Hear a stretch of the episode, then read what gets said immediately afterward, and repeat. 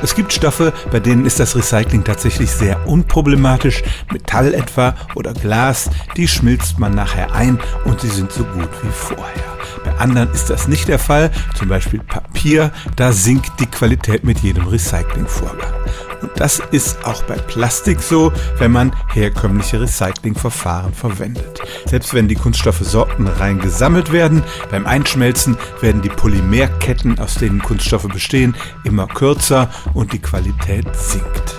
Chemiker denken darüber nach, wie man das ändern kann. Dazu müsste man die Polymere wieder reduzieren auf sogenannte Monomere. Das sind kurze Moleküle, aus denen man dann sozusagen wieder neue Polymere strickt. Aber erstens stecken diese Verfahren noch in den Kinderschuhen, zweitens wird dabei sehr viel Energie benötigt, was ja auch nicht unbedingt Sinn der Sache ist, und drittens werden dabei Chemikalien eingesetzt, die oft ganz schön giftig sind. Also das echte Recycling von Plastik, bei dem die Qualität erhalten bleibt, ist zurzeit noch keine wirkliche Option. Bei uns wird ein großer Teil des Plastiks einfach verbrannt und deshalb ist es auf absehbare Zeit für die Umwelt am besten, wenn wir versuchen, den Plastikmüll zu reduzieren.